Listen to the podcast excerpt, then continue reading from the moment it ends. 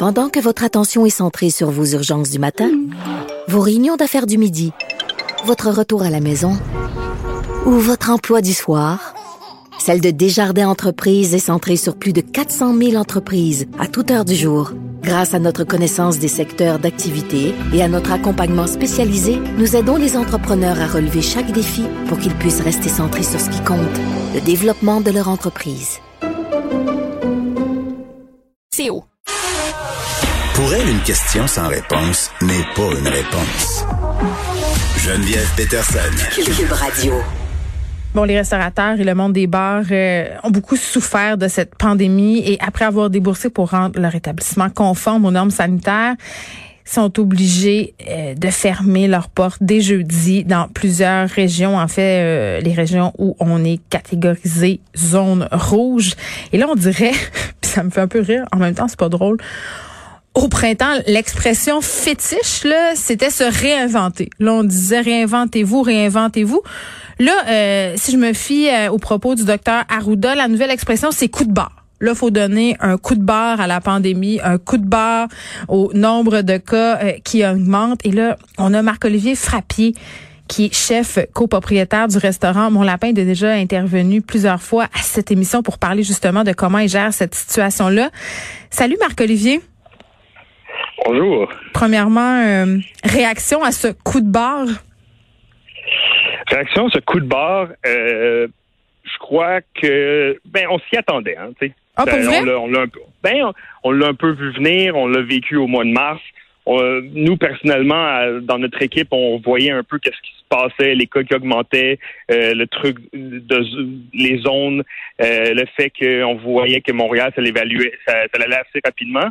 Euh, on a on a quand même des amis qui sont dans le monde de la restauration en France, puis on trouve un peu que le Québec euh, suit un peu la, tangente de la France. En France, ils ont commencé à reconfiner les restaurants, alors on, je m'y attendais un peu.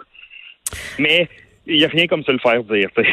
Oui, je pense qu'on s'y attendait un peu depuis quelques jours. Euh, puis malgré que ça allait bien, là, parce que bon, vous euh, vous aviez recommencé à premièrement à faire du T4, mais après Mhm. ça à resservir de la nourriture. Ça se passait bien, là, globalement. Euh, Est-ce que les gens étaient disciplinés? Les gens étaient très disciplinés. On avait pris la, la, la décision à l'interne de ne pas ouvrir à l'intérieur du restaurant. On Ouais. avait la chance d'avoir une belle terrasse sur, sur la rue Casgrain. Alors, on, opérait seulement à l'extérieur. On était très dépendant euh, de la température. Euh, on s'était fait euh, installer une belle tente par les gens de Sparing Tent, des, murs contre le vent, des, des chaufferettes, etc. Fait que on, s'en sortait un peu. Nous, on, trou- on trouve que les gens étaient super compréhensifs de la situation. On n'a jamais eu à intervenir. Il n'y a personne qui a pas mis ses masques. La distanciation se faisait bien. Euh, oui, ça allait bien de ce côté-là pour nous. Donc, trouvez-vous que c'est une bonne chose de refermer les restaurants? Moi, je trouve qu'on aurait pu trouver euh, d'autres façons, euh, d'autres façons de faire. Peut-être euh, si je trouve qu'il y a un problème de communication un peu au gouvernement en ce moment, qu'on se fait dire d'un côté que le problème c'est pour les restaurants, puis après faire fermer les restaurants. Hmm. Euh, je sais que les gens le répètent depuis 24 heures, mais on a un peu de la misère à comprendre et à l'accepter. Euh, évidemment, on va l'accepter, on va pas se battre contre, on, va tout faire ce qu'il faut faire. Mais euh, on, mettons depuis le mois de mars, euh, c'est un peu rough.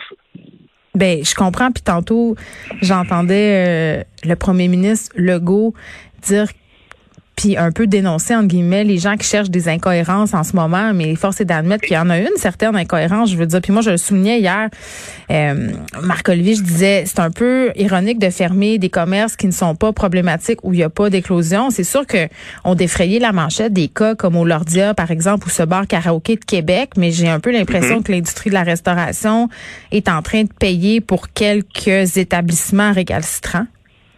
Je pense que oui. Euh, je pense que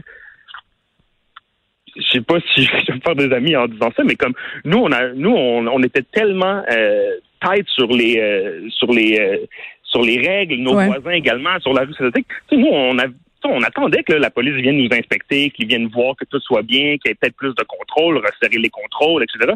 On n'avait rien à cacher. On, on, se demandait mm. quand est-ce que ça allait arriver. On n'a pas vraiment vu cet été. On se dit qu'il aurait peut-être pu trouver des façons euh, de laisser les restaurants ouverts, peut-être resserrer les mesures, travailler sur un pourcentage de places assises comme qui s'est fait à New York.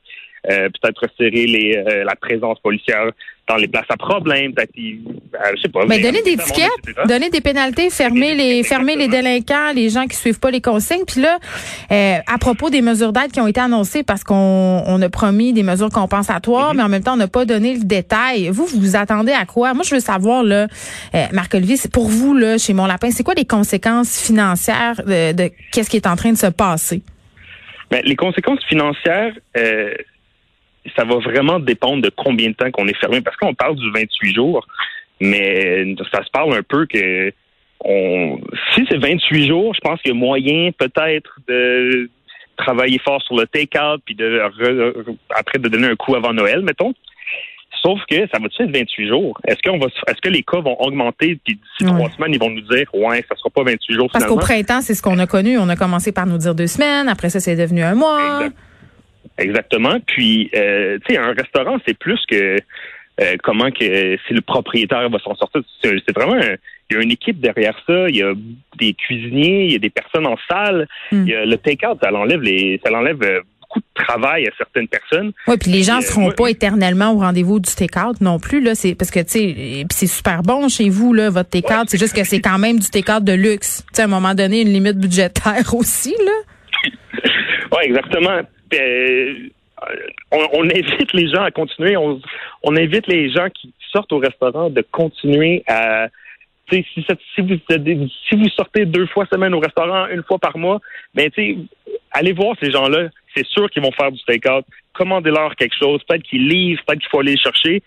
C'est sûr que euh, les restaurateurs vont être plus que reconnaissants de vous voir euh, pas assis, mais venir prendre pour emporter. Puis les gens, euh, je pense, trouvent ça super important de se montrer solidaire en ce moment. Marc-Olivier Frappier, euh, il y a des grandes entreprises aussi qui essaient de, de faire leur part, mais moi, quand je vois des entreprises comme Uber Eats, par exemple, qui grugent le peu de profit que les restaurants peuvent faire en prenant environ 30% du prix, moi, je le savais pas. Là. Je suis une fervente d'Uber Eats, puis maintenant, j'y repense à deux fois. Je trouve ça un peu ironique que d'un côté, chez Uber Eats, ce soit la pratique, et d'un autre côté, on nous dise euh, sur la même plateforme, encourager vos commerces locaux, commander avec Uber Eats. Oui, euh, c'est un peu paradoxal. Hein? Euh, c'est un peu, peu. si vous dites que c'est un peu du take-out de luxe qu'on fait, rajouter la marge que Uber Eats se prend là-dessus, ça devient quand même ça devient quand même très cher, plus cher qu'aller au restaurant, je pense, dans quelques, dans quelques occasions. Fait que la solution, c'est ça. La solution, c'est de se rendre sur place euh, et de passer par des services de livraison qui sont en fait en lien directement avec le restaurant, qui sont pas ces grands conglomérats-là?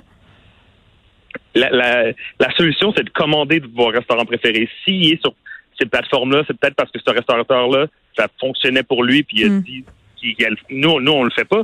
Mais, tu sais, commander de vos restaurants, que ça soit sur n'importe quelle personne, que ça soit pour emporter, acheter des certificats cadeaux. La plupart des restaurants à Montréal vont faire des t-shirts, des casquettes, des bas, des sandales.